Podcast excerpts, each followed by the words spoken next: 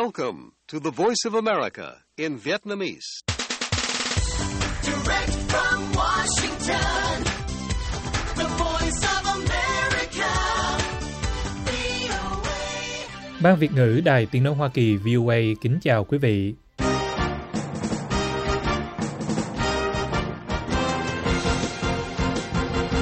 Chúng tôi xin mở đầu chương trình thời sự quốc tế sáng Chủ nhật ngày 12 tháng 2 năm 2023 ở Việt Nam với phần lược thuộc các tin đáng chú ý.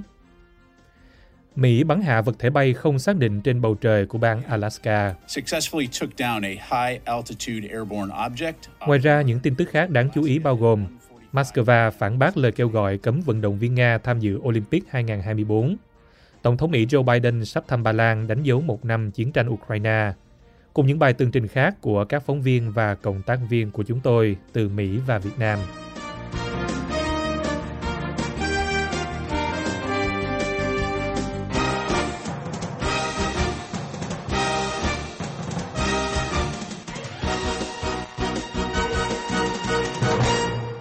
Bây giờ, mời quý vị theo dõi bản tin chi tiết của đài VOA.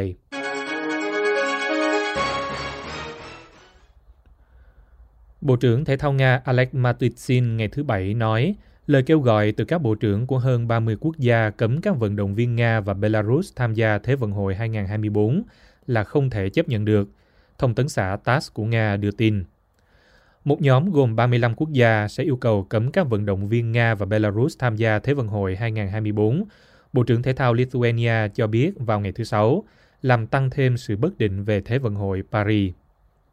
Bước đi này gia tăng áp lực lên Ủy ban Olympic quốc tế IOC, vốn đang cố gắng hết sức để tránh cho sự kiện thể thao này bị chia rẽ vì cuộc xung đột đẫm máu đang diễn ra ở Ukraine. Đây là sự can thiệp trực tiếp của các bộ trưởng vào hoạt động của các tổ chức thể thao quốc tế độc lập, một nỗ lực nhằm áp đặt các điều kiện đối với sự tham gia của các vận động viên trong các cuộc thi quốc tế. Điều này hoàn toàn không thể chấp nhận được. TASS dẫn lời ông Matysyn nói. IOC đã mở cánh cửa cho các vận động viên Nga và Belarus thi đấu với tư cách trung lập. IOC nói rằng việc tẩy chay sẽ vi phạm hiến chương Olympic và việc cho người Nga và người Belarus tham gia dựa trên nghị quyết của Liên Hợp Quốc chống kỳ thị trong phong trào Olympic. Bây giờ chúng ta thấy một mong muốn không che đậy là phá hủy sự đoàn kết của thể thao quốc tế và phong trào Olympic quốc tế, biến thể thao thành một phương tiện gây áp lực để giải quyết các vấn đề chính trị, ông Matysyn nói. Tổng thống Ukraine Volodymyr Zelensky tham dự cuộc họp trực tuyến cùng 35 bộ trưởng các nước để thảo luận về lời kêu gọi ban hành lệnh cấm. Ông chỉ ra rằng 228 vận động viên và huấn luyện viên người Ukraine đã thiệt mạng do cuộc chiến tranh xâm lược của Nga.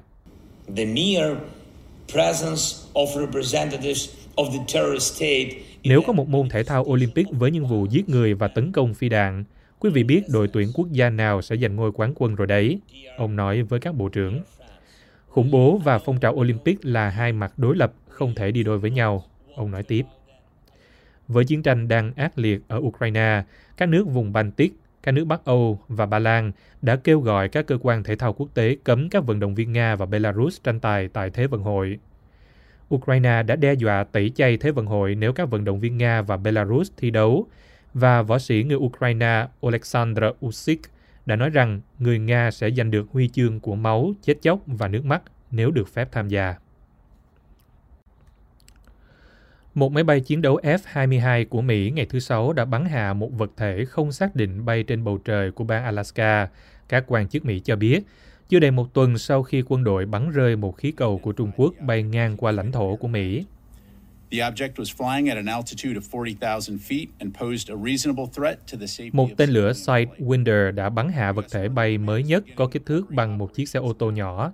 Chuẩn tướng Patrick Ryder, người phát ngôn chính của Lầu Năm Góc, nói, Chúng tôi không biết ai sở hữu vật thể này, phát ngôn viên Nhà Trắng John Kirby nói, đồng thời cho biết thêm rằng không rõ nó bắt đầu bay từ đâu. Tổng thống Joe Biden đã ra lệnh bắn hạ, ông Kirby nói từ Nhà Trắng. Vào ngày 4 tháng 2, một máy bay chiến đấu F-22 khác của Mỹ đã bắn hạ thứ mà chính phủ Mỹ gọi là khí cầu do thám của Trung Quốc, ngoài khơi bờ biển bang South Carolina, sau hành trình kéo dài một tuần đi ngang qua nước Mỹ và một số vùng của Canada. Chính phủ Trung Quốc đã nói rằng đó là một tàu bay nghiên cứu dân sự. Lầu Năm Góc và Nhà Trắng từ chối mô tả chi tiết vật thể mới nhất, chỉ nói rằng nó nhỏ hơn nhiều so với khí cầu của Trung Quốc. Các quan chức Mỹ từ chối suy đoán vật thể đó có thể là gì, ngay cả sau một ngày quan sát. Khơi ra câu hỏi, nó là thứ vật thể gì lại khó xác định đến vậy đối với các phi công và các quan chức tình báo nhiều kinh nghiệm của Mỹ. Lầu Năm Góc cho biết nó được phát hiện lần đầu tiên vào ngày thứ Năm nhờ sử dụng radar mặt đất. Máy bay F-35 sau đó đã được điều đến để điều tra. Vật thể bay không xác định đang bay ở độ cao khoảng 40.000 feet, tức 12.190 mét theo hướng Đông Bắc, gây nguy hiểm cho giao thông hàng không dân dụng.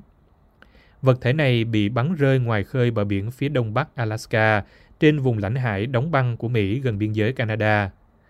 Các quan chức cho biết việc thu nhặt các mảnh vỡ của vật thể từ băng sẽ dễ hơn nhiều so với việc trục vớt khí cầu Trung Quốc, vốn bị chìm xuống biển khi nó bị bắn hạ.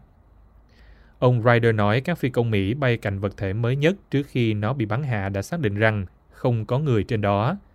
Ông nói thêm rằng nó không có khả năng cơ động và không giống một chiếc máy bay. Ông Ryder và các quan chức khác không nói liệu nó có thể chỉ đơn giản là một loại khí cầu thời tiết hay một loại khí cầu khác hay không. Ông nói với các phóng viên rằng một phần đáng kể của khí cầu Trung Quốc đã được thu hồi hoặc định vị, cho thấy các quan chức Mỹ có thể sớm có thêm thông tin về bất kỳ năng lực do thám nào của Trung Quốc chở theo trên khí cầu. Tổng thống Joe Biden tháng này sẽ tới Ba Lan để tập hợp các đồng minh nhân dịp kỷ niệm một năm Nga phát động chiến tranh xâm lược nhắm vào Ukraine. Nhà Trắng loan báo hôm thứ Sáu, trong lúc ông nhắm duy trì một liên minh hỗ trợ hệ thống phòng thủ của Kyiv.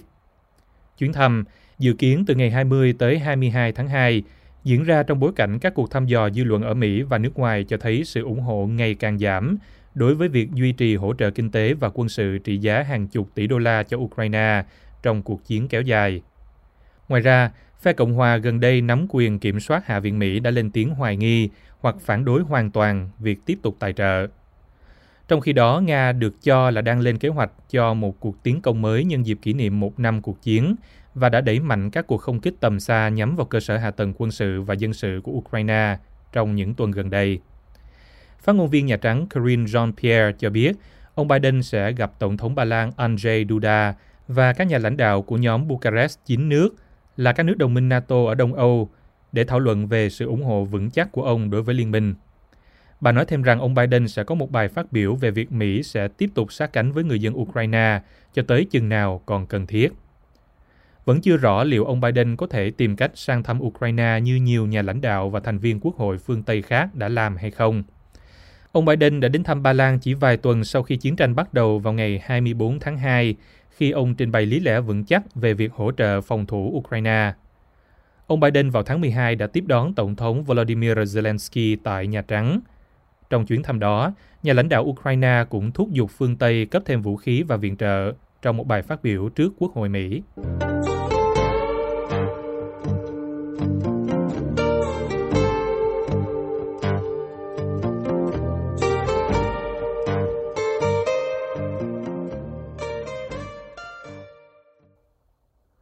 Tiếp nối chương trình, mời quý vị theo dõi phóng sự từ vùng thủ đô Washington do Việt Hùng thực hiện. Vào thời điểm này thì các gia đình người Mỹ đang tất bật mua sắm chuẩn bị cho ngày lễ tình nhân Valentine 14 tháng 2. Cho dù không phải là cuối tuần, nhưng các trung tâm thương mại cũng khá tấp nập và những món quà nho nhỏ không quá tốn kém để bày tỏ tình yêu rất được mọi người ưa chuộng. Ông Từ Nguyễn hôm nay tranh thủ thời gian rảnh rỗi để đi mua một số món quà cho gia đình nhỏ và những người bạn thân của ông. Và theo ông, tới giờ mới mua quà thì cũng đã là khá muộn. Ông Tứ Nguyễn, một cư dân sinh sống tại thành phố Fortress, bang Virginia nói. Không phải là chỉ là có một ngày lễ ngày lễ tình nhân đâu, mà nó là một tuần lễ tình nhân. Thì trong trong những một tuần lễ đó nó có những cái ngày mà người ta có thể quy định, người ta có thể nói lên những cái điều mà người ta muốn nói chẳng hạn như là cái ngày đó là cái ngày mà à, nó gọi là hết đây rồi ngày vì Valentine Day rồi cái ngày cái ngày uh, uh, Promise Day rồi uh, rồi rồi cái ngày Toy Days vân vân. Tất cả những cái ngày đó là những cái ngày mà người ta set up trong một tuần lễ để rồi đến cái ngày Valentine là cái ngày mà biểu hiện cái tình yêu mà người ta trao cho nhau. Ngày lễ tình nhân ở Mỹ không phải chỉ dành riêng cho các cặp tình nhân trẻ hẹn hò, mà là ngày lễ để mọi người trao gửi yêu thương đến nhau. Vì thế mà rất nhiều chương trình tiệc tùng vui chơi cho các lứa tuổi, từ trẻ tới già thường xuyên được nhiều hội đoàn tổ chức để lan tỏa tình yêu và niềm vui trong cộng đồng. Nhà văn Thái An, sinh sống tại thành phố Arlington, bang Virginia cho biết. Các trường tiểu học ở Mỹ từ mẫu giáo cho tới các lớp 4 năm, cô giáo dạy cho các em vẽ những cái thiệp Valentine về đem về đưa cho bố mẹ. Là từ nhỏ các em đã học biết cái lễ Valentine chia sẻ tình yêu trong gia đình trước. Rồi bố mẹ cũng mua kẹo, những cái bịch kẹo có hình trái tim, có chữ yêu, love đưa cho con cái đem vào chia sẻ với bạn bè. Trong dịp này thì các tổ chức và hội đoàn từ thiện, trong đó có các hội đoàn thuộc cộng đồng gốc Việt cũng hay tổ chức những bữa trưa thân mật và các chương trình tặng quà tại các viện dưỡng lão, những nơi tập trung người già neo đơn để chia sẻ tình yêu và niềm vui tới với những người kém may mắn. Và lực lượng thiện nguyện viên tham gia, tất nhiên phần lớn là các bạn trẻ. Nhà văn Thái An cũng chia sẻ thêm. Thì mình thấy nó con mình nó được đào tạo nó được giáo dục trong một cái môi trường quan tâm để ý. Nó không có biết cái chữ hiếu là cái gì đâu, nhưng mà nó quan tâm, nó chia sẻ, nó để ý. Cái đó là mình vui. Các cặp tình nhân trẻ thì có những buổi hẹn hò riêng dành cho nhau để trao gửi tình cảm và những món quà giá trị hay đơn giản, tùy theo nhu cầu. Đây cũng là dịp mà các nhãn hàng tại Mỹ thường xuyên có những chương trình khuyến mãi với mức giảm giá lớn để hút khách và mọi người đều có được những món quà ưng ý tặng cho người thân và bạn bè nhân dịp ngày lễ tình yêu 14 tháng 2.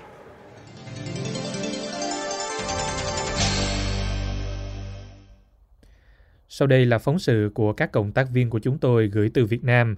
Mời quý vị theo dõi. Con đường này dẫn vào một ngôi tự viện mà người bản xứ gọi bằng cái tên nghe rất lạ tai là chùa Phật Cô Đơn. Trong những ngày vui xuân đến hết tháng Giêng, chùa mở rộng cửa cho người nghèo khó được vào tận bên trong khuôn viên tự viện để mưu sinh. Cũng khoảng à, người có khi mua 5 tờ, 10 tờ cũng không chừng. Có khi thì người mua hai ba tờ, cụ lượng thì cũng đông, từ bữa 30 Tết tới mùng 7 thì hơi đông. Còn trở lên thì vắng khách rồi. Ngày vắng khách thì cũng bán được 500 tờ vé số ở tháng Giêng này. Nghề bán nhang cũng dễ theo. là đi chùa cũng đông, cũng ờ, nhiều người bán, cũng bán cũng đỡ, chứ không có ờ, ế bán cũng đi ra người dạ bó dạ bó thôi, ngày cũng được trăm mấy, được trăm mấy chục ngàn á, chứ không phải trăm mấy chục bó từ sau rằm tháng Giêng thì khách hành hương ở chùa bắt đầu vắng vẻ hơn. Một số cụ già hoàn cảnh bất hạnh cũng tìm đến bên trong sân chùa để mong nhận được chút đỉnh lộc đầu xuân từ khách hành hương. Khách đến lễ chùa thường rộng tay hơn trong tháng Giêng. Từ mùng 7 trở lên là ít đi lại, còn từ 30 Tết là suốt tới 10, 10, 10 giờ 11 giờ đêm hết khách. Dạ, tới tối tới khuya luôn bán tới 10 giờ tối. Bữa 30 giao thừa là bán tới 12 giờ đêm. Lấy lọc năm ta mua nhiều lắm. Có khi nó lì xì nữa không chừng nữa. Ta cho lì xì đầu năm lấy hơn 10 ngàn vậy đó. Ở nơi mà những người ăn xin dễ dàng hơn trong chuyện nhận lòng từ tâm thì việc mưu sinh cũng sẽ dễ theo. thì tại vì à, thì à, cũng đi à, cũng thấy ở chùa này này người ta đi đông quá thì mình thấy bán bên ngoài thì nó hơi bị vắng á, thì thôi mình vô đây mình bán mấy ngày Tết Thế thôi chứ không có gì cả bán cái này cũng đồ ăn chay mà em cuộc sống mà em cuộc sống vô sinh mà chỗ nào bán được thì cứ vô Hết tháng Giêng thì sân chùa Phật Cô Đơn sẽ tạm khép lại với những người buôn bán trả lại sự yên tĩnh chốn thiền môn.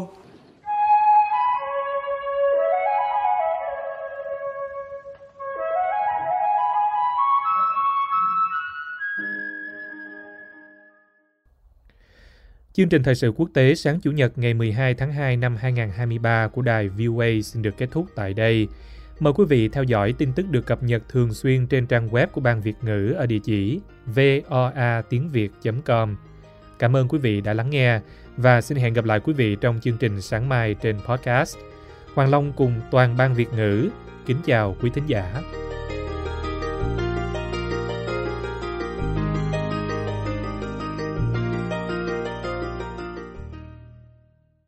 This program has come to you from the Voice of America, Washington.